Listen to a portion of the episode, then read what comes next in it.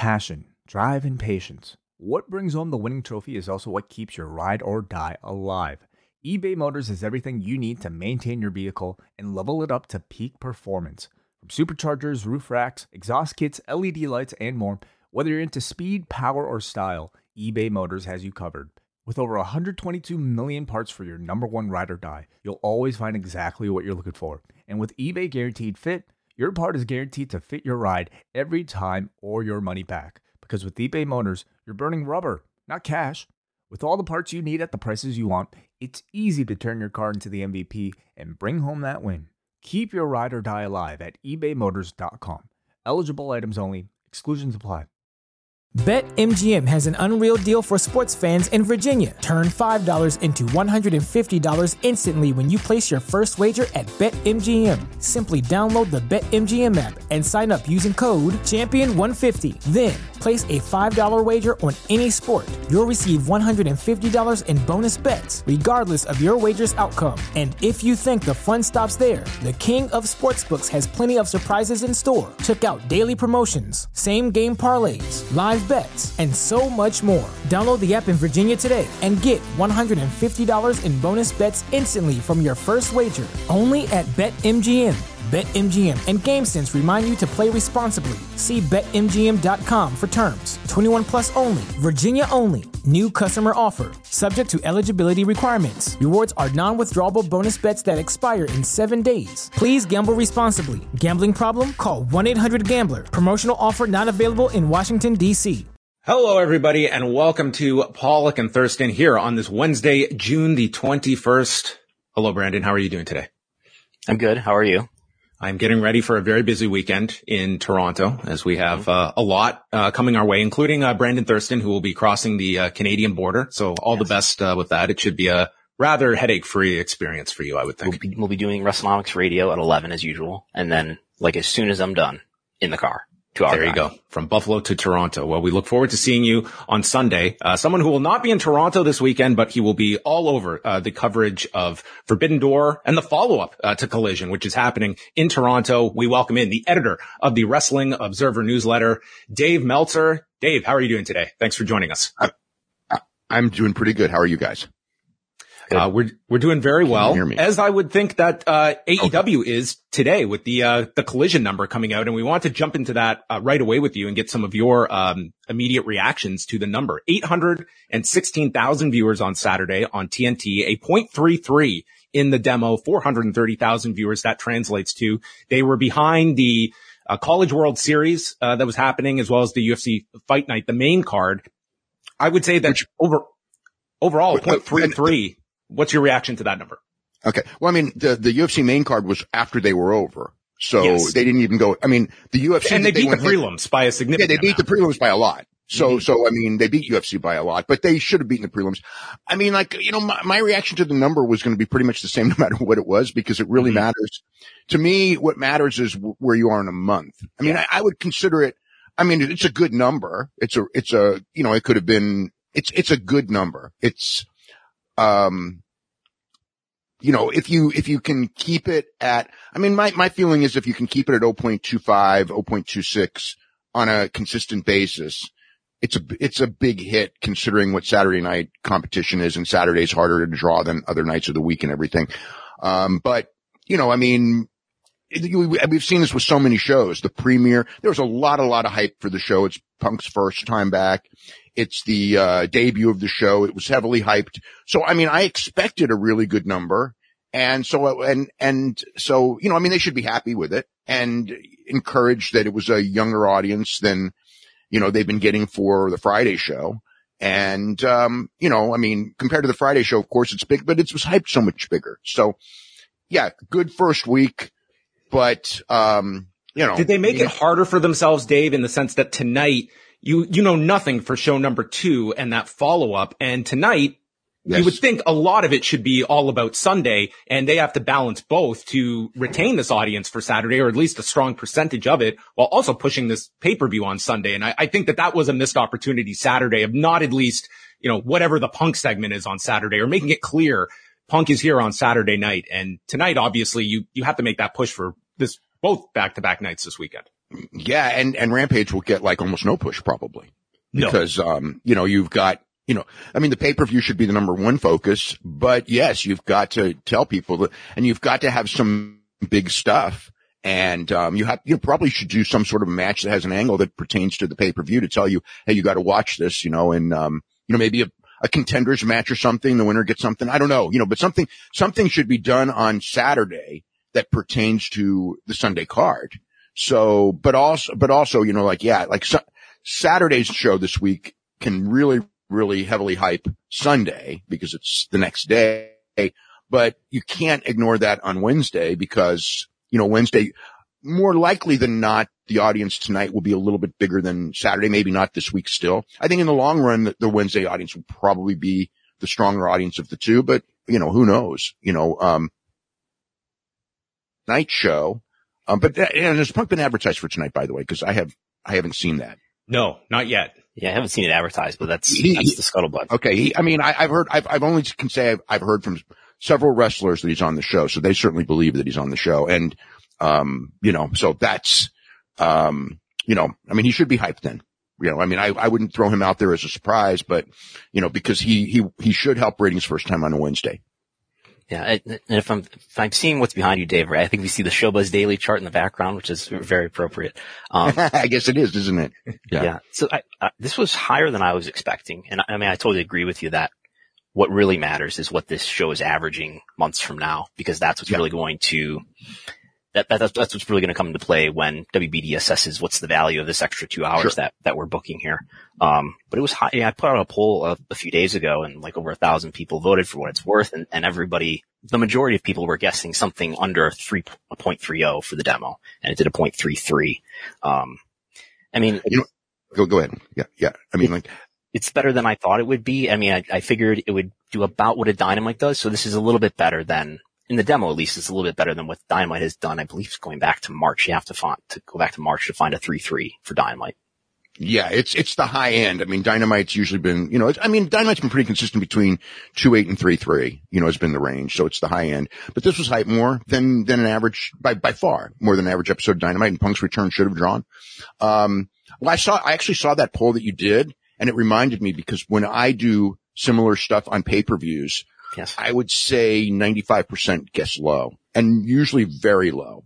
You know, it's, it's one of those things where I think, um, I think people, um, I, don't know if, I, you know, I, I, whatever it is, I think that they expect, they just expect worse. You know, they just think this isn't doing well. They're being told by people this isn't doing well. And then it does well. And it's like after, you know, like like after a couple of pay-per-views in a row that are, that are all pretty consistent, when you think, when people are telling you this build's been terrible, it's awful, and then the number comes up the same, you'd go like, hey, maybe this is just the number that they're going to be doing, you know, and maybe the build isn't as bad as you think we, we maybe, um, you know, I mean, at the end of the day, um, you know, sometimes, um, I mean, have, I mean, basically you have to learn from, from this stuff and AEW is, is pretty, cons- you know, they have a pretty consistent audience and we don't know what that number is on Saturday, but, um, but I mean, like I expected a big number. I mean, I look, Punk's first return, I felt, I felt a lot. Um, I saw the, the fact that they were, um, in the uh, Google charts, they were the 10th most searched thing and a regular television show never is. Um, you know, and when it comes to wrestling, it, the UFC wasn't in the top 20. And, um, so I thought, hey, you know, this is probably going to do, uh, pretty good. But it, you know, again, if it did a million viewers and everybody be doing cartwheels, I would say the same thing. You know, I mean, look, the first episode of SmackDown was almost four million viewers. It was not indicative of anything. Um, yeah. and, I guess, and, I guess I think that like whatever it, if it's higher, that's, that's low. It's not going to fall as far. You know, if this opened up and did, you know, 600,000 viewers or something like that, well, yeah, that, would be concerning. It's, it's going to fall by a similar percentage. I, I feel like, you know, almost no matter where, where it starts. Um, but but for this this episode, there's a lot of younger viewership. Yep. Um, it's not in my report, but this is a 45 uh, median age viewer was 45 for this episode, which is which which is much lower than than than than almost any AEW television show all yeah. year, right? Dynamite was 50 last last yeah. Wednesday. Yeah, for some comparison yeah. there. Yeah, right, right. As we're looking ahead to this Sunday, Dave, what what would your read be if we are in a position where this pay per view there's a CM Punk and the Young Bucks? You would think in a normal world these are both assets on, on your paper. Yes. Would you yes. expect both of them on this pay per view on Sunday? Because now we're getting into like this situation where you're potentially leaving money on the table, especially if you are figuring like a punk. Is that what a 20% jump in buys if he is on this show on Sunday? I if mean, he is, if he is, he's got to be on the show. If you're going to figure punk's worth 20%, then he needs to be on the show and they need to, uh, and it needs to be in a big match. Um, Omega's on the show anyway. We already know that. So there's no, um, you know, there's no reason for the Bucks not to be on the show. You're not accomplishing anything by doing that because Omega's already on the show. So as far as that decision making process goes, um, look, they all should be on the show. And, you know, and eventually again, it's like, are you really going to do Wembley with, without Omega and the Young Bucks? I mean, that's no. ridiculous. Are you going to do it without Punk? That's ridiculous too. So, um, yeah, they, you know, you can keep the Young Bucks and, and, uh, Kenny off tonight's show and have Punk on and, and it makes all the sense in the world. If, you know, if, if I am, you know, there's a lot of things that I would do completely different here. And I certainly wish, you know, that this thing had been settled, you know, on whatever September 4th, you know, as opposed to probably who knows when, if ever it will be settled. But, you know, whatever the, the decision is to keep them apart, but you can't. But I mean, as far as for tonight, yeah, they made the right call, uh, to put Punk on in Chicago and have the other guys in the pre-tape. Um, but they're not on collision. I mean, they're not on, uh, yeah, yeah, the, the, um, Young Bucks and, um, and, uh, Omega are not on collision live. They may do a pre-tape there. Um, but you know, it's like at some point you just got to go look, they're all top guys and, um, and it's just, it's, it just feels, I mean, I, I know, I know there were people like that, you know, again, with Punk being on the show tonight, you know, one of the, one people, you know, one of the top guys was just like, you know, we were, you know, told that we would not have to deal with Punk except for on pay-per-views. And it's like, but here he is week one. It's not like, it's not like it's a surprise or anything. It's just, you know, these ideas change or what people are told change and people are kind of like, uh, this is the, the, company. It's a new company. That's all there is. You know, that's how people view it. It's a new company. Um, you know, as far as business wise, what that means, we'll find out. And as far as morale wise, you know, it's, uh, you know, um, it, it, depends on how Punk is, you know, Punk needs to be magnanimous with everyone. And I think he will probably try, at least with most. But, um, you know, there's, you know, it's, there's a lot of divisiveness that, you know, it's so frustrating to me because I see it so closely and it, I, I feel it shouldn't be there. And, you know, it's worse now than it's been. You know, I mean, it, it hasn't gotten better now. Right now, it's, it's at a, a pretty bad point again. Is that since the promo on Friday since and the promo many days, since the, the promo has made things worse in Europe? Well, the promo in the ESPN story. Yeah. Yeah. Yeah. Those, you know, every, I didn't hear, you know, nobody was really, it's like, okay, it's whatever. And then the ESPN story, which, um, you know, I mean, it was the talk of the locker room on Wednesday and, you know, which led to a lot of issues. And then the promo. Was it what they were expecting? though? Because, I mean, most people read it and expecting it to be controversial and it was not, not that controversial. I, I thought. Right. I, I am of the impression that people were expecting worse. Um, than it turned out to be, but you still have people who are the people who really like Adam Page were not happy, you know, and I think there's this feeling of, um, you know, everyone there is pretty much told, like, keep the stuff on the inside, on the inside, that if it gets out, it's not good for the company. Um, and then the feeling is, is that one side is agreeing to do that and the other side is not. But the thing is, is that on both sides, they think it's the other side. So it becomes like a really weird thing, but it's like, it's, it's which side is which there? Well, you know, I mean, I, I know you know, I, I mean, the one side's more public because I mean, you know, Punk's the one who said this stuff publicly.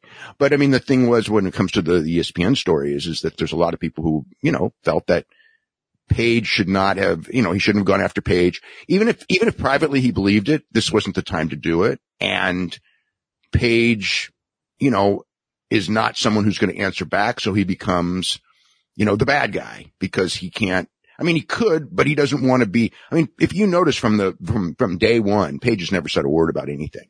Um, you know, and and he's a focal point of the story, and the reason is is because you know he feels the best thing is to not say anything, and by doing that, I think that you know people have looked at and go, oh, did he really, you know, whatever, or that that you know, um, it's, it's just, it's become a tough thing and it makes it, it, it makes it a tough work environment when one, one side will, will go after the other and the other side is not saying anything, which has to frustrate them because they can't say anything or they feel it's best not to. And then now they're the victims. And, you know, it's, it's just a tough situation. But yes, Saturday people, um, you know, it was like one of those things of, uh, both sides were told as far as the Young Bucks. I mean, like, like there was the feeling that he went after Page because he's friends with the Young Bucks and he had signed a thing where he couldn't go after the Young Bucks. And then on Saturday on Collision, there's the line, you know, and you can take it a million ways and, um, it's ambiguous and all that. But if you are looking at it going like, well, he's not supposed to and he did, then you could say that. And if you just go, ah, it's just a line and who cares? You can look at it that way. There's two ways of looking at that. I mean, I, I mean, when I heard the line, my, my thought was, is, uh, about the counterfeit bucks the counterfeit bucks. But my, when I, when I heard the line, you know, I'm one Bill Phil, it's like, okay, is he acknowledging? Does, does, does he know something that you and I don't know? About did, did he confirm the TV deal? Is what we want to know. Maybe, maybe Jerry right, right, asked uh, Phil about uh, about this before they put that in the uh, the lawsuit. Yeah, yeah, but I know really, you know, um, but yeah, it's, it's like, it's like, is this story true or is he just, you know, making something up like, like, uh, you know, taking this story that, that, that, you know, and, you know, you and I have not been able to confirm as far as I know, you know, and I've heard the rumors, you know, for whatever, for weeks yeah. and weeks and weeks and, and, you know, all that about this, the $1 billion deal. And he's out there essentially saying this and on their TV when Tony, you know, is like, we can't you know, talk about the television contract. We can't talk about, we can't talk about it. And here he is saying this to put himself over.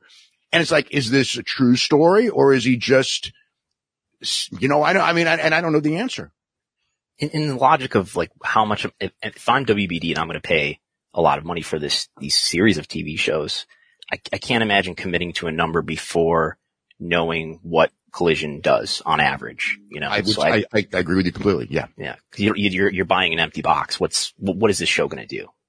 Right. Like if it's going to do a 0.17 or a 0.26, you know, in, in television, that's a giant difference, especially going forward. So yeah, if, um, yeah, as far as like committing to a number, I mean, you've got to know what the, the value of the show is. So, so it's like my gut, you know, not knowing anything is that from their standpoint, they'll probably, you know, it'll be something for a year from now or whatever. Yeah, a year from now is probably, or, or, or 10 months from now is where you're really going to get into that stuff. So any number, you know, unless they've already agreed to something, they're keeping it quiet. Um, it feels like any number would be something that would be determined based on more than anything collision because I think we know, um, I, I, think that, that dynamite's pretty consistent where it is. And I don't know that it's, could it drop a little bit because there's two shows? Possibly.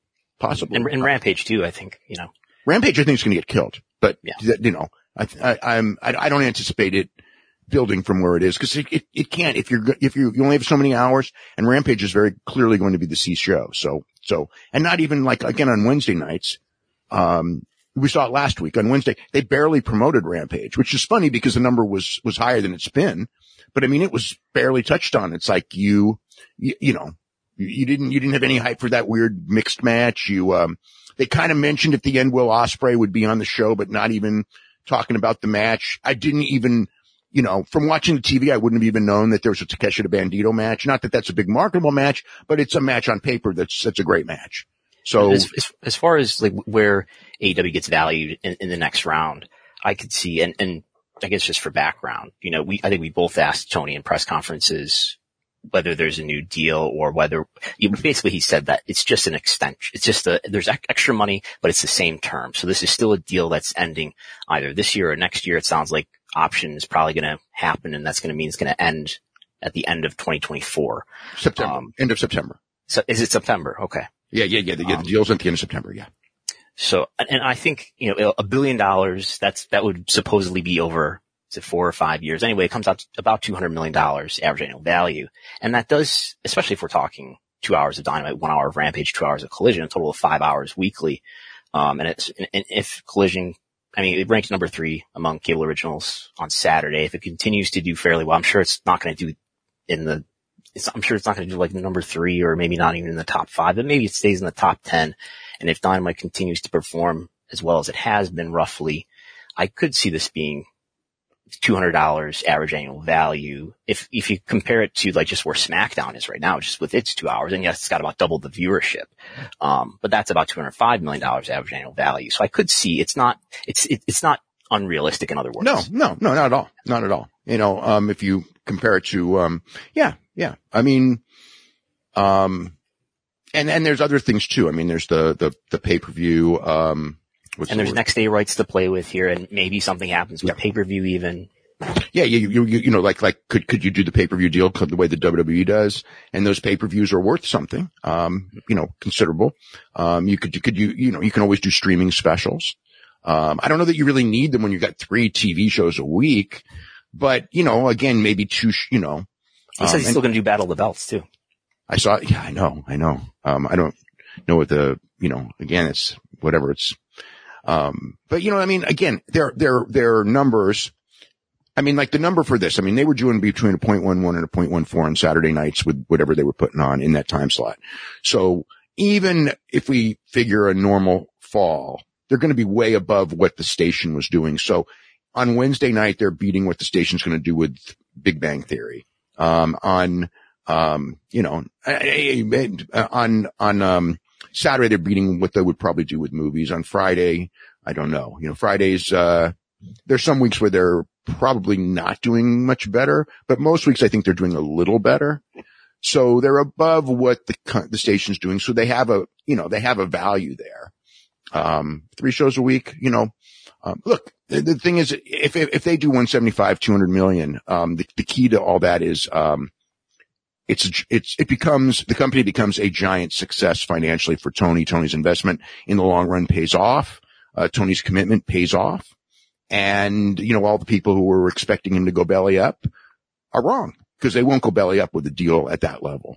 And, um, you know, Do unless you see this as sort of CM Punk's swan song is this being like a last run. You get this company, this transformative deal. Like he's 44 at this point. He's yeah. gone through, you know, the wear and tear of wrestling, much less those years of training MMA at this level. We've seen the injuries of the last year. Like, mm-hmm. are you looking at this as sort of, this is kind of CM Punk's final, you know, big contribution to pro wrestling and leaving on this note with launching them on a Saturday night? It's, he's going to be the difference maker if this is going to be a success on Saturday. Um, I'm sure that that will be something that he would um, like to do. Um, and I think and he knows very well that the leverage he has here, like you could argue, he is the most he, important person in either company when it comes to these contract years. When like, it comes to, when it comes to leverage, he has incredible leverage, you know, and, I, and, and he knows that. And he knows it because, you know, things have happened in the last couple of months. And, um, you know, look, Ace Steel's back. back in, Ace Steel's back in the company. And I mean, that tells you everything about the leverage that he has. Because do you think that, that again, the majority of people in that dressing room, you know, and, and granted, he couldn't get Ace Steel in the dressing room, but he did get him hired. But people who, you know, know what happened with Ace Steel and everything, I don't think anyone ever expected Ace Steel to be back with, with AEW. And he was. And, you know, and that's another story because of, you know, he was and it was pretty much kept secret. I mean, um, and even, you know, and, you know, it, it, it's this balancing act that, that Tony's been trying to do and um, it's tough, you know, trying to be trying to placate everybody.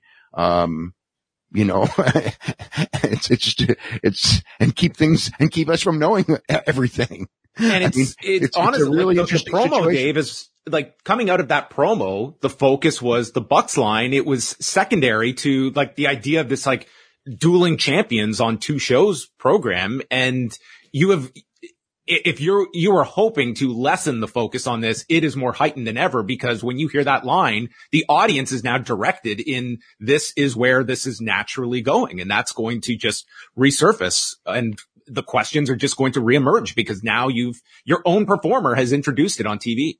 Yeah, yeah. I mean, if you are a wrestling fan and you do not follow us, or even if you do, you're thinking like, you know, I mean, even look, even me, I'm, I'm you know, when, when it was over, it's like, Hey, did, did something happen in the last two days? And, it, and then it was no, it didn't. And then it's like, then why did he do it? And it's because, and the answer is because he can, right? He, he can. If they were to do the same thing, um, on the next promo, which they won't, Um, you know, would they be sat down? And I don't know. Maybe Tony would go, well, it's just retribution and this is all fun and games and it's causing controversy. I don't know what Tony's going to do. You know, I mean, everybody promised to do something and, you know, it's, it's, uh, it's a really weird situation. Is there any chance of Punk, uh, being at the press conference Sunday night? If he's on this pay-per-view, you figure he's going over and do you put him in, in that setting or is that the last thing you're thinking about doing this, this weekend? I think he, I, I think that he would put him in that setting and who knows where that will go.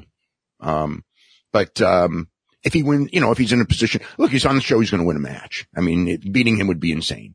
Um, I actually heard a really great idea from one of our listeners of the idea of MJF no showing as he is threatened. Oh, that's and then right. your stand-in champion of Punk, you get your Tanahashi match with Punk and and that's your your involvement. I just would not do that as a surprise if Punk is wrestling Sunday night. Yes, I have had several people speculate that to me. So it's it's I think it's I think between that belt and the MJF no showing thing, I think people have tried to put one and one together. And and you know, I mean, look when when the first person who told me that, I said, you know what, that, that's a possibility. I could see that. I could see that. But here's the thing: it's like, um, you know, uh, what Punk said, I don't know how much of that has to do with storyline. Some of it does, some of it doesn't. Um, and that becomes, you know, it's like, is that just something that he, you know, that he said? Um, because as far as like him and, you know, it, it, when, when the thing was over, it's like, oh, you know, him and MJF probably, right? And then it's like, oh, it's not as sure as you think. So, I mean, eventually they have hours. to do it though. Eventually they have to do it though. But, you know, was it supposed to be on this, on this interview? Um, I've had people tell me that maybe it wasn't. So, but you the know, funny thing in the quarter hours is that the promo, which was vaguely about the elite and a little bit about MJF, right? Nothing about Samoa Joe. Um, and, and, and nothing about Jay and Juice. But, but the, the match did quite well in the quarter hours. It, it, uh, it was the peak for the demo. So more, there was more viewership in the demo for the match, for the main event yeah. match than for the promo itself. Yes. Well, I think that there's probably, um, you know, the curiosity of what's going to look like in the ring. You know, it's the first time. It was good. Match. So, so, um, yeah, I mean, it was, hey, look, it's positive when the, when the, you know, when it comes to the AEW usual pattern, it's very rare. It happens on occasion, but you know, it's very rare where the, usually the, the, the, um, final two quarters are the two lows. Um, and this one, which it's also a, different night. I think Saturday dynamics are different from Wednesday. No and work. This doesn't have day. the Big Bang Theory starting out high for those early right. quarters and then sliding after. Right, right, right, right. Yeah. Yeah, but that's not, that's not so much on the demo, you know, cause the demo, True. the demo peak is usually not quarter one. The, the viewer peak very often right. is. The demo peak could be quarter two, three, four. Um, but it's usually in two, three, two, three, four or five. Um, you know, it's usually not in, in seven or eight. Um, but, um, yeah, the, um, I mean, yeah, that was, that was good. And I mean, the one thing that, that was, that really impressed me or surprised me or whatever that I really took notice of was Punk and Joe when they first were about to clash and the place went nuts. And my thought was, is like everything you hear and everything you, you know what I mean about like, oh, it's the casuals and this and that. And it's like, this is, this is 9,000 people in Chicago. And granted, it's, it's a punk city, but, um, they all watched their ROH DVDs. They knew. Well, whatever it, whatever it is, that's, this is a feud from 18 to 20, 18 to 20 years ago. Um, it did hit Chicago and it probably drew, you know, 500 people in Chicago 18 to 20 years ago. They were not on TV. It was not a big television feud and they went in there and everybody knew about Punk and Joe. So that tells you that this, you know, which is so long ago and, and emotionally they reacted to it. It's not like I read it in the history books 20 years ago. The reaction was so big. So it tells you that there is an awareness of by this audience that is far more than most people will expect, at least, at least with me. Like, like if it was one of those things where, yeah, there was, there was a, there was a pop to some people. Yeah, I, I knew that that would happen. But when it's as big as it was, it's telling you that there is a knowledge of CM Punk and Samoa Joe and the program, and that program is, they didn't even do it in, that program wasn't even in TNA on television on Spike. I mean, this program was no television. It was Ring of Honor. It was the, the early years of Ring of Honor, long before the peak of Ring of Honor, you know, years, you know, which was many, many years later. And there you go. This post wrestling podcast is brought to you by NerdWallet's Smart Money Podcast. Financial literacy can be daunting, but it's one of the most valuable things you can equip yourself with. On NerdWallet's Smart Money podcast, their trusted financial journalists offer easily digestible, conversational discussions on topics like balancing your portfolio. If you think an ETF is one of Cena's five moves of doom, this show might be for you. Planning for your tax bills this April, so you don't have to worry about a visit from Irwin R. Schyster. And putting away more money for retirement, because unlike most wrestlers at the end of their careers, most of us should only plan on retiring once. Listen to NerdWallet's Smart Money podcast on your favorite podcast app. Future you will thank you.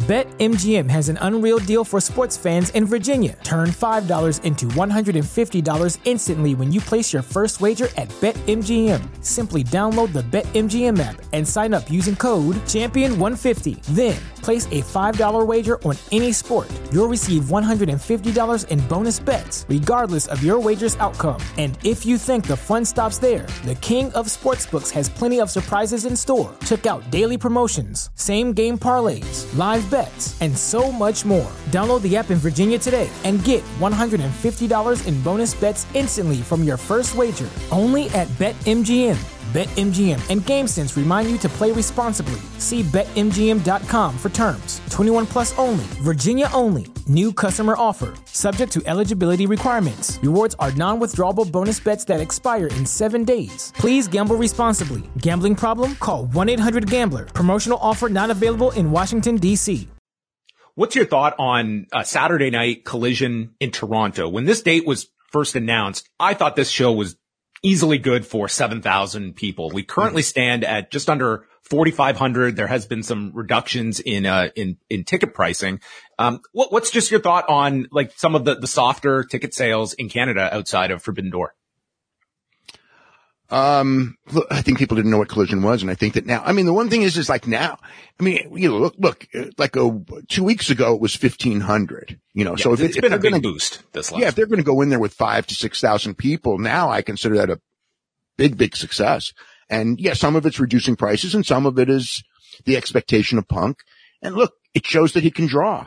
Um, and you know, you didn't know. You didn't, I mean, like when he was there the first time, um, at the beginning, yeah, all business was good. And then it, business was starting to normalize. And I mean, I remember when, when they announced, um, in Chicago, I think it was, and granted there was a blizzard, but, um, I think that, um, you know, they did the, the, the MJF and, and Punk match in Chicago before to build the, the, the uh, dog collar match.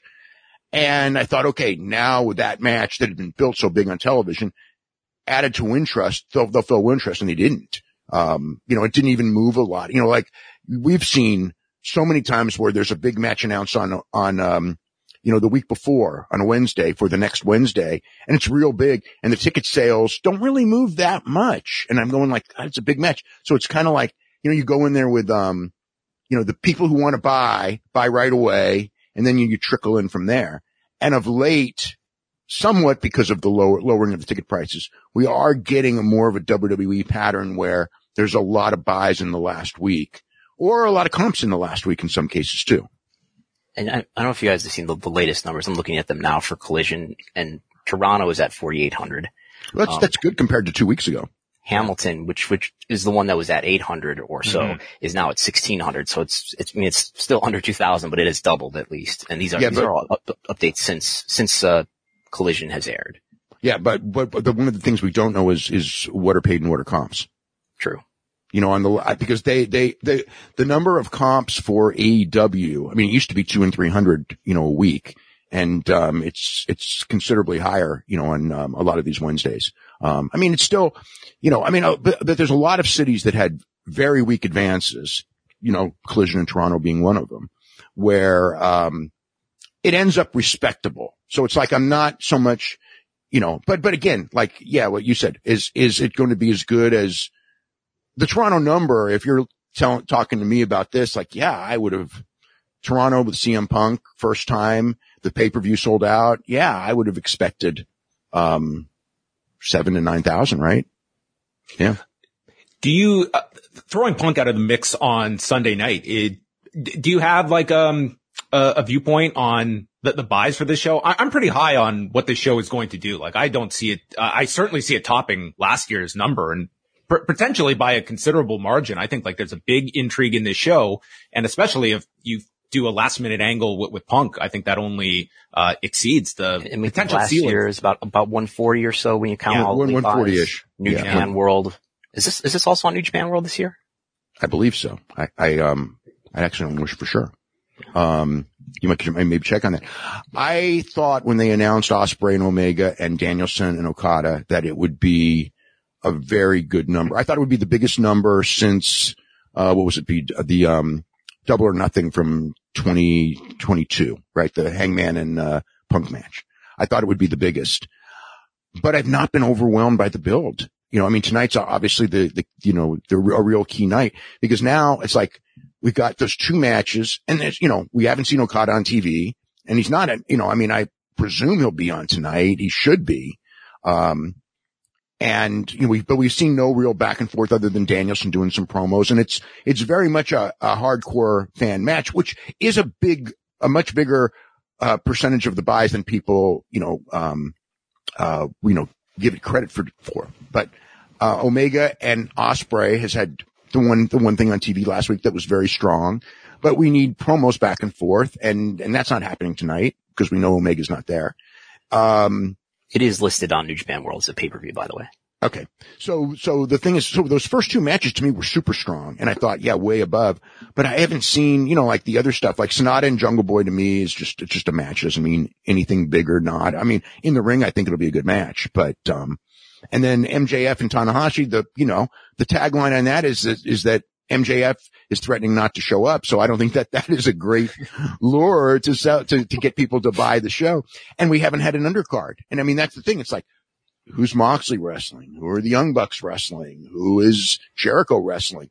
And I mean, all of those things, um, you know, it, it's, you know, who is, you know, whatever, you know, I mean, this is a really busy show tonight, Dave. When tonight's you have all got the things answer. that are listed, like this blind draw tournament draw is thrown in there and stuff. Yep. I mean, it's just like, this seems like a really packed episode where again, like I'm basing my optimism really on those top two matches and the potential of a, of a punk match because I think that's what, that's what's either selling people on the show or not. It's not like last year where it was this fully fleshed out card. And I mean, that one had its criticism going into it, but a lot of it, it, it yeah. I, I mean, I, I mean, I think, um, you know, yeah, I mean, it, but, you know, Punk's on the show. I mean, they, I mean, I was expecting for, um, Saturday night. I mean, I was expecting the tag match to end and a stare down between, because I didn't expect somebody to go and beat up Punk on night one and, in, you know, on night one. But I did expect somebody to pop out at the end of that show, uh, whether it was Kenta or whether it was somebody, even, or, or just a video of a Japanese guy, you know, who wasn't there. And, you know, Ishii or you know, Minoru Suzuki, who we know who was on the show tonight.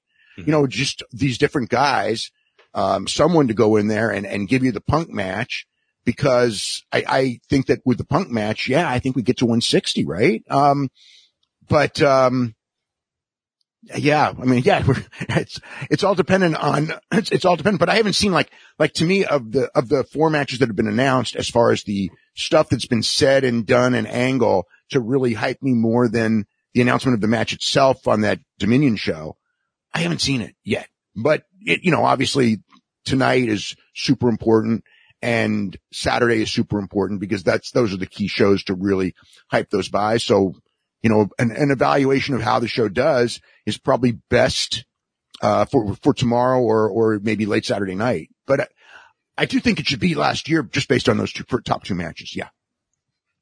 Before we let you go here, Dave, we do have one uh, question coming in from a listener uh, who just wanted to ask a bit about the MLW case. And mm-hmm. with a judge believing it has merit to go to trial, do you guys think that the U.S. government will look into an antitrust case against WWE? So pretty like overarching question, but I know you, you've spoken about this in terms of just following the uh, the antitrust case with the with the UFC over the last uh, decade.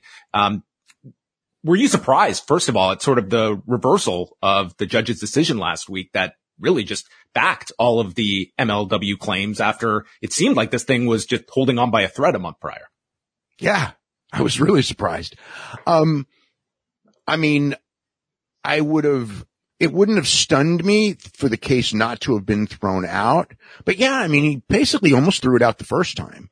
And when I read the amended complaint, it was like, this isn't that much different other than the, re- you know, it's funny because the reels thing, the peacock thing, for this case, you know, it's, it was bad for MLW because they seemingly have lost reels, but it was great for the case because now it's like, um, yeah, that, that clause in the WWE thing of nobody, you know, being of, of complete exclusivity, um, absolutely hurt the, you know, the competition that had a deal.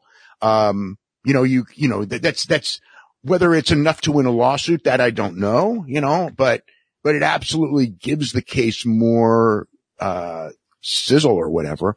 But the way that when I read the judge's ruling itself, and Brandon, you know, you let me know what you think. When I read the ruling, I was, it, it, it felt like the judge was like, you know what? Um, I mean, it was on, on, on every, like, like the judge didn't really go back and forth. I mean, it was just like, yes, this has merit. Yes, this has merit. Yes, this has merit, you know, um, and, you know, McDevitt wrote what I thought were some pretty compelling arguments against it. And he threw, he threw all of them out with no reservation. Yeah, and to be clear, it's it's not the judge saying I agree with MLW's arguments, but yeah. just saying that this is good enough to go to trial and, and to right. discovery will be next. Um, it could, it probably doesn't hurt that this is in California and, you know, the, I've talked to a couple lawyers about this case and at least one person thinks that, you know, this being in California will make it an easier case to get through for, for MLW just because I guess they have supposedly more liberal judges. Um, but one of the big arguments in, in the case is whether or not there's a, a market here that WB supposedly has a monopoly on.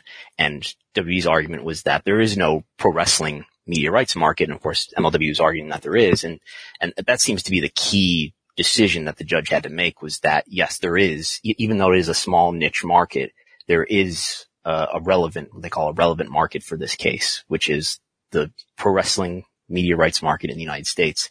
Um, you know, WB was trying to argue that there's, look, zombie shows, literally zombie shows were mentioned in, in uh, yeah. WB's filings. Uh, there's all these different programs that we're competing with. And I'm not a legal expert, but the judge thought that MLW's case about that point was compelling enough to let it go. Yeah. One of the things too is if AEW gets that deal that Punk alluded, you know, allegedly or seemed to allude to, I think that really helps WWE's side. Yeah. You know? Interestingly, the WWE tried to say in, in their filing that, hey, look, AEW has a new deal worth $240 million a year, which is, yeah. is not a true story as far as I know. And, uh, you know, MLW did dispute that already though.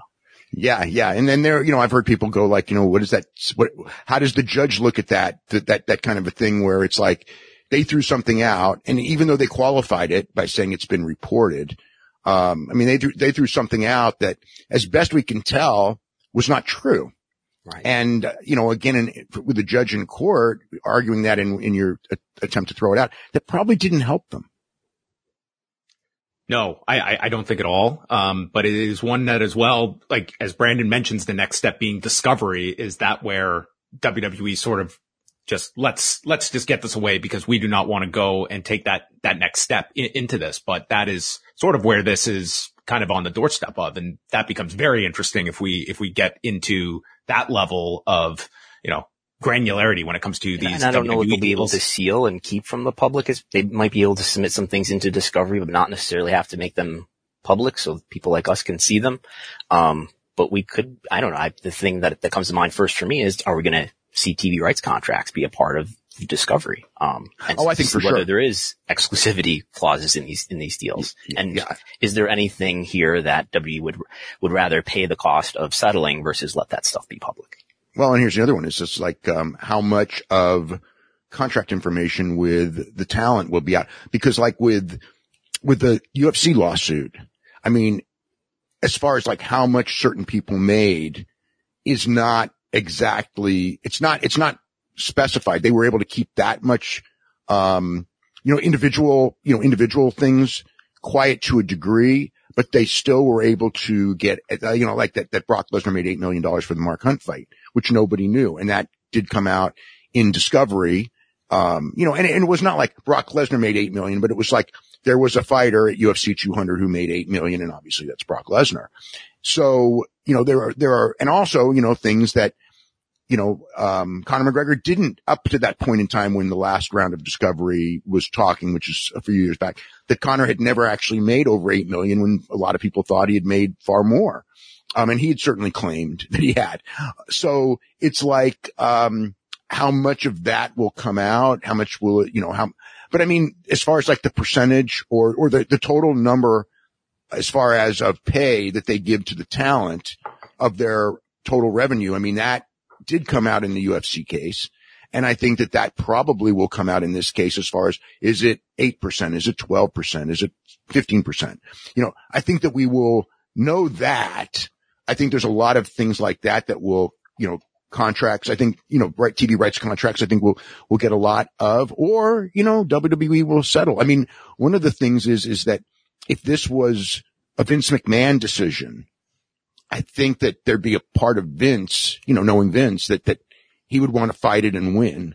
And with, but is Ari Emanuel going to have that same thought process, especially in, in the case of the, Mer- you know, look, they're, they've got two companies that both have antitrust lawsuits against each other and they're trying to merge them, even though they're in separate fields. They're sort of, there's, you know, it's like, then how does that look? So there's a lot of, um, there's a lot of interesting things that can happen out of the case and, you know, the dynamic of do we just pay to make it go away?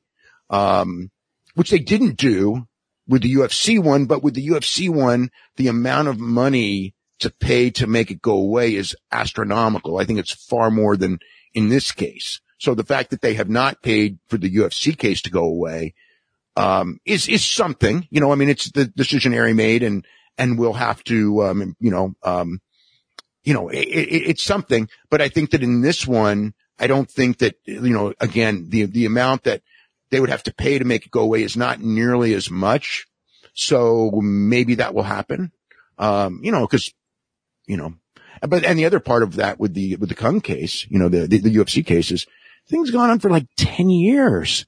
You know, and it's like, is this thing going to go on forever and ever? And I, I think that one of the reasons I think it's gone on is because um, I mean, the judge is, is, I think the judge just doesn't want to make any rulings because it's, uh, um, you know, if he does precedent, if, you know, they, they, they come down in, in favor of the, of the fighters and what that potentially opens up to, because then you have the, the carry on case with like the Kajan Johnson one that cut carries up until um, right. modern day fighters as well. And right. as you've alluded to as well, like this very much mirrors the WWE's system of operation and whether yeah. there would be that grouping that would see that, connect the dots and want to move forward with something like that. But it's a very, very long road uh, for that, but probably would be a lot lesser of a path if you have that precedent out there. Um, the precedent, the precedent from UFC uh, would open up WWE or close up WWE, you know, for, for that, um, one way or another. And I thought like, you know, this is something I thought had been settled years and years ago. And, um, I don't know if it's, uh, you know, I, I don't know how a court case goes for 10 years, but this one has. Last thing, uh, just as you brought up his name, uh, does it stun you that, you know, we went through the whole Dana White, um, incident with his wife after New Year's Eve and last night Conor McGregor's on ESPN for an hour and it just seemed as though like I, I didn't see any sort of like real uh, complaints or outrage about this. It was as though like I haven't seen ESPN address the situation in any fashion at all. And just when you read that, like the man is innocent until proven guilty, but given the pattern of all the different allegations and this being the latest one. And here yeah. he is, like, this is not like some obscure network he's on. It's on ESPN. And it just seems as though it's whatever, if it's under the radar or just, I'm, when we see the furor that Dana White received, um, and the Conor thing, it just seemed to be the opposite. Yeah. And the Conor charges are a million times more serious too. Um, I don't, um, it, it, it's, look, the, the Dana thing amazed me, you know, as far as like, you know, and, and we've seen, look, we've seen it with Floyd too. You know, I, I, for whatever reason, um, the standards that wrestling fans have, want to have on wrestlers are so much more stringent than if you look at, um, you know, a lot of real sports and, and, and stars and things like that who can get away with a lot. Um, and in rest, you know, I mean, you know, I mean, put it this way, many, many, many careers in wrestling have been, um, destroyed for less than what Conor is alleging. And if, and if something happened with someone in wrestling who was, uh, a minor character or even a somewhat major character and this story broke the way it did, they'd be gone. Like I, like if this story broke with, you know, and, and even, even a major guy, I think they'd be, they'd be gone until at least they were exonerated. And, um, you know, UFC, it's completely different. Ain't going to hold up Conor fighting. I mean, I knew that right away. And yeah, there's, they, he's on the reality show.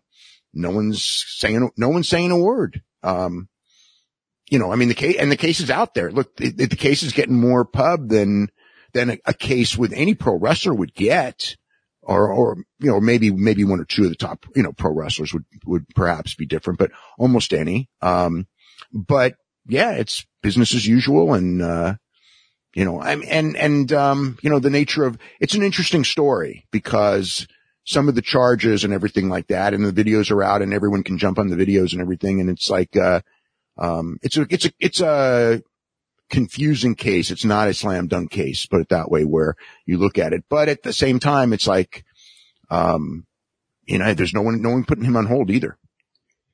Well, Dave, uh, thank you as always. Uh, you're very generous with your time uh, jumping on with us. Of course, you can follow all of his work in the Wrestling Observer newsletter, uh, as well as uh, plenty of uh, audio shows with Bryan Alvarez up at WrestlingObserver.com. It's a very busy weekend coming up, so all the best to you, Dave, and um, and a trip to England coming up soon. So yeah, you'll have to yeah. fit that. That that should be another insane week for you.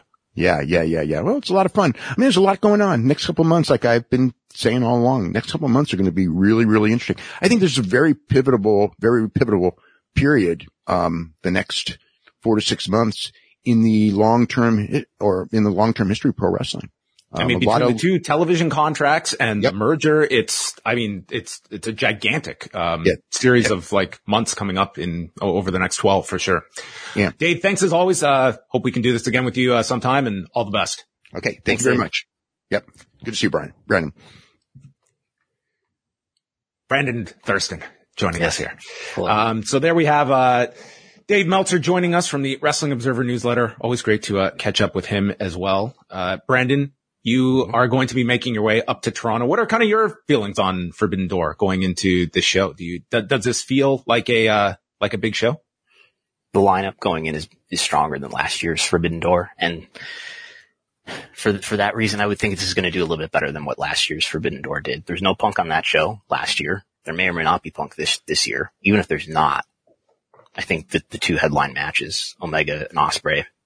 um, is Punk a medium difference, a big difference? Uh, like if, if he is He's a medium difference. He's a medium yeah. difference. I mean, let's think about like what was the last pay per view that he was on? He was on All Out and all that out. did like 140 maybe. And so I think the New Japan element adds something extra here.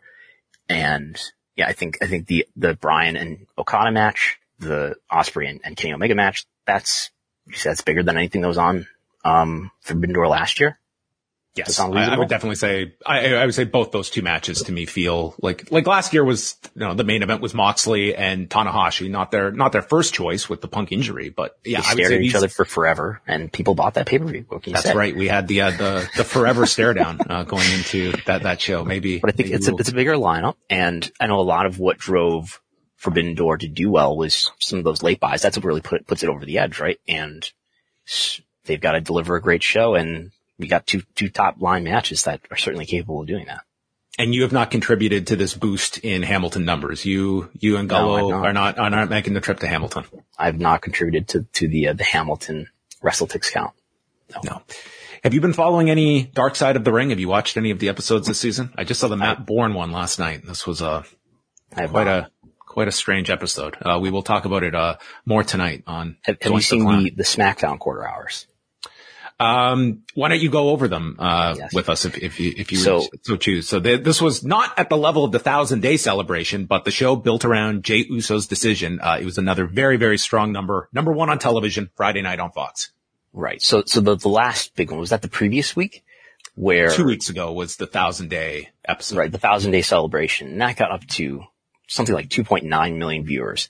Um, so not, not quite three, but almost. This was 2.765 million viewers total. Uh, in a demo, it did 0.76.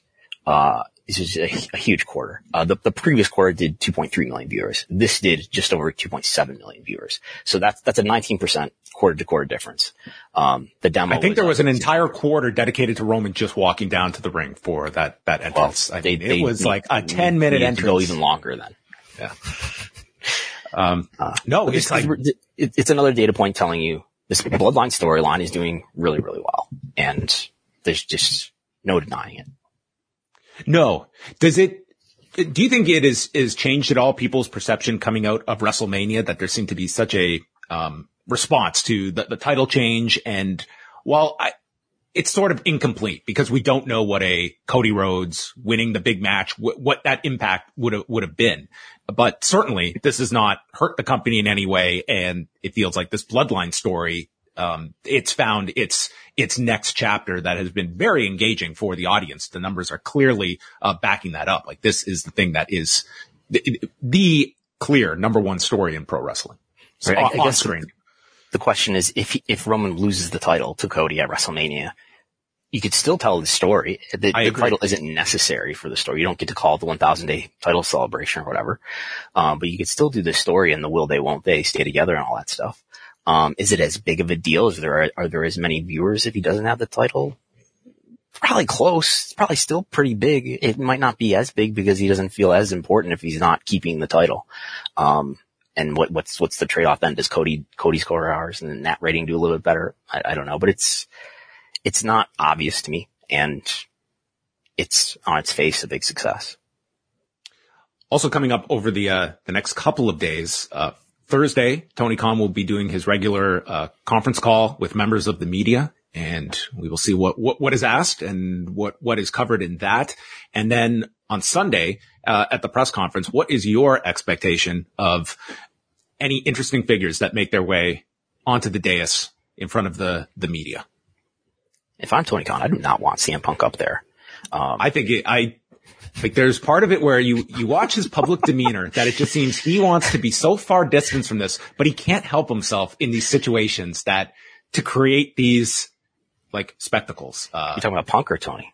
Uh, Tony. It just seems that though, like, w- would it stun me? No. Um, but it, yeah, it would probably be the last thing I, I would want coming out of uh, Sunday. Not to say that you'd ne- necessarily get a replication, but you also can't disqualify that that either. If he is just put in front of the media and you know the questions he is getting in that setting, and and who he maybe picks out from there, that he is going to just make his assumptions of uh, who knows who.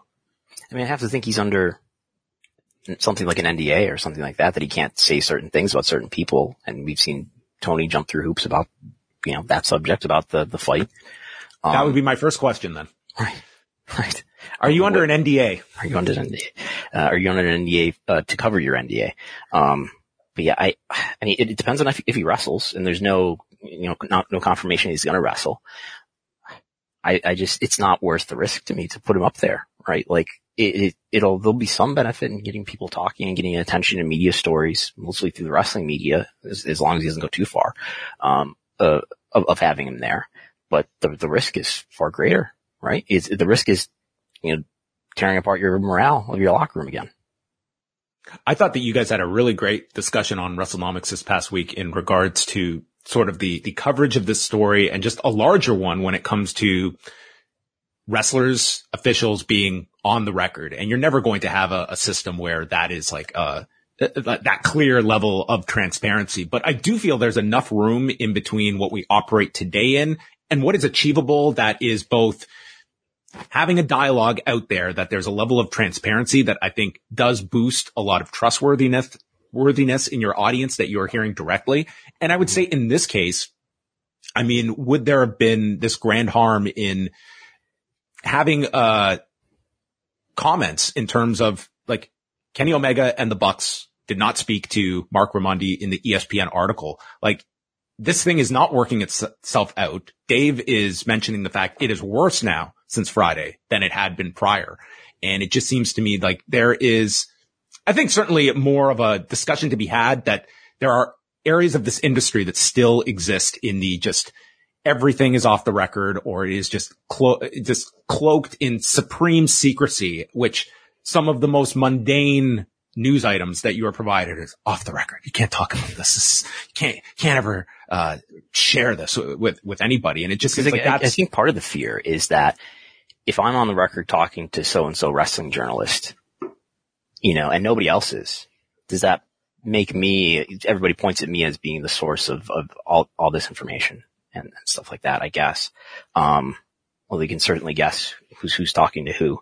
Um, but there's, there's two factors that are happening here, right? One is just the, the legacy of the kayfabe and, you know, protect the business. And the other, the other factor is, is the quality of the wrestling media and the, the semi-professional amateur, uh, you know, quality of, of the wrestling media where you've got, you know, unless it's ESPN, where, you know, Marc Raimondi will do an article. He works for ESPN and everybody knows what the ESPN brand means. And people like CM Punk will give that, give him quotes. Um, I guess I just don't know what, what's, I, we're getting into a conflict of interest and things that, that I should be talking about, I think, but like, what are, what are the wrestling media outlets that, that would be good candidates for this? For, for giving on the record comment to?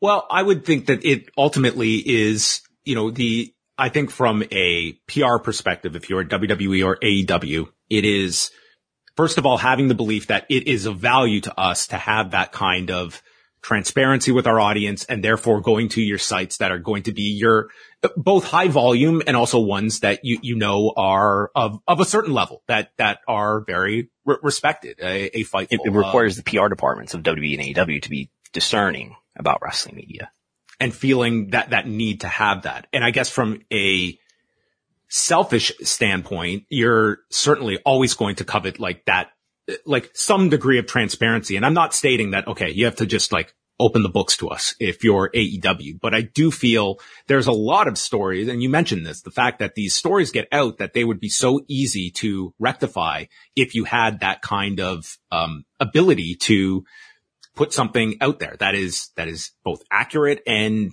can curb a lot of stories before they get out of the gate and, and run afoul of people. And, and the other issue I raised was, well, why, if you have a Twitter account or you have a, an, an Instagram account, you can make comments on the record at any time. So I would love people to, to, you know, give John Pollock, John, everybody should give John Pollock comments on the record, by the way. But like, what, what's the incentive when you have in your pocket all, all the on, on the record access that you want. It's not like it was, you know, pre-social media where it was hard unless, you know, unless you're in front of a, a, media outlet or on television or something like that. It was hard to get a public message out there. That's not the case today. What do you feel your access yourself would benefit if, if it was, if you were reaching out and you are Brandon Thurston from Sports Illustrated, if you're Brandon Thurston from, you know, a, a, like a, a, legacy outlet and how much that, um, helps you a, as well? I think it's a big difference. Mm-hmm. I think it's, it's, I mean, I did an article once for Vice Media, uh, Motherboard, um, and it was about the W, about a W network survey or something. And like, if I was just writing for WrestleNomics, which, you know, I, I wasn't doing that at, to this level at the time, but it, but it was because I was writing for Vice, which was a more recognizable brand name. I mean, it's, it's not even, I would say it's not even the, the you know, Sports Illustrated. Um, but I was able to get a comment out of WWE because of that. And they definitely weren't going to do that if I was writing for a wrestling news site. Yeah. I mean, that, you know, for years, I think has been the, like a WWE, you know, very indoctrinated decision is that when there, when there is an arrest, when there is, you know, a significant story, like they more often than not are not going to comment on the record, sometimes even with, with larger outlets. But if ever something is going to come out, you are going to see it on a TMZ or a New York Post or something of that level. Uh, but more often than not, I feel if they believe it's a wrestling contained story, they're just not going to address it and it's going to, we're just going to move on. Right. Is that the right strategy? I mean, I'm not like asking this like with a strong opinion either way. I'm just trying to observe what the incentives are. You know, like, is that the right strategy if you want to contain bad, bad press? Is that, is that the right thing to do? Does, does engaging with the wrestling media make it better? Well, I think if we're being specific, I think in, in the grand scheme of things, I think sadly, I think there is merit to that strategy of you just plow through whatever negativity comes your way and the news cycle will sweep that story into the background but we also look at a story that in the larger scope of things we have covered, it's not life and death, this whole punk situation over the last year, but it has hung over this company. And just when you think they're slowly moving away from it, it comes back with a vengeance. And I think there are certainly, uh, there's clearly, um, that we have heard firsthand in the last week, like a frustration among people out there that th- there has not been enough of a clear indication. Like to, there, there is no even indication that this backstage incident occurred from the AEW side. Like they have not even stated that. And I think there is a line of confidentiality versus just eh, not insulting your audience to such a degree that we won't even acknowledge this happened. It's, it's, I think it only goads your audience to want more and to seek more, eh, yeah. including I mean, I, I me as well. And, just want answers. Many chances to, to comment on it. Many, many times he's been asked and he's apparently decided that that's what he wants to do. He just wants to avoid it altogether. And I don't think that that's served him well. If you go back to the, the press conference in question at All Out, part of that was when Nick Hausman was asking his question and Tony butts in on the Colt Cabana discussion and apologizes to Punk stating, I shouldn't have said no comment. Uh, or what was he, did he say at the time? I should have said no comment. I should have just no commented. Yeah, I think I think that was his, his question in and of yeah. itself. And perhaps that is, you know, an experience for him that, I mean, only backs up his belief of just don't address anything and it doesn't become a story. But I right. think over this last year, I think that strategy has been grating on people because they are at least enough aware to know that this is, this is a strategy that is being um, executed in public. And the fact is, this is playing itself out on your television, whether you are aware or not. And it is both like you're building this show around this controversy in a roundabout way while at the same time stating nothing to see here. This is nothing to even acknowledge. And yet so much of that attention on Saturday was because of this controversy and Punk's first words since then. Yeah, and, and I don't think e- either of us are saying that he should have a long talk and explain to us all of his thoughts and feelings and, and experiences surrounding the all out fight. Um, but no, I'm just saying there's a wide gulf between. There's, but there's a modicum of a comment that he could have made because cl- clearly Punk is able to say say what he said in the ESPN article, which again is not a description of. It's not my side of the story of the fight, but the things that led up to it and, and whatever. Um, and Kenny Omega has made again not not not a, a, narrative of what happened, but he has made comments around the story uh, in a Renee Paquette interview. So clearly, Tony is not legally bound whether there's legal liability, I suppose is a different question. But clearly, if if they can say the say if they can have comments to the extent that they have, I would think certainly Tony could. That's all this thing needs is a is a lawsuit to uh, attach to it. All right. Uh, we are going to wrap things up, but, uh, thanks to everybody, uh, for, for joining us here. Uh, we've got DJ Convoy. Does WWE comment on backstage fights? Um, they have, if we're going back a long ways, but when the infamous Hartford fight happened between Bret Hart and Shawn Michaels, um, they addressed it on the air on Raw the very next week, actually, and, uh, did state it on, on camera. Now, um, the fact is, I think that had this been a backstage incident between these parties and everyone was back to TV and it was you know, a statement came out or, or not. I think that the fact like there is something to be said about the fact that there were repercussions that came out of this. There were suspensions and it had such a massive effect on the company in the months following, uh, coming out of it. Um, I, I, don't know if we have like, um, a great example of that in WWE, at least over the last 10 years. Yeah. I mean, if the, the, the, the factors here are that it was the tops, it was many of the top stars, including the top star of the company. There were suspensions. Um, at least some of them are in employee status. Our executives are literally executive vice presidents uh, of the company.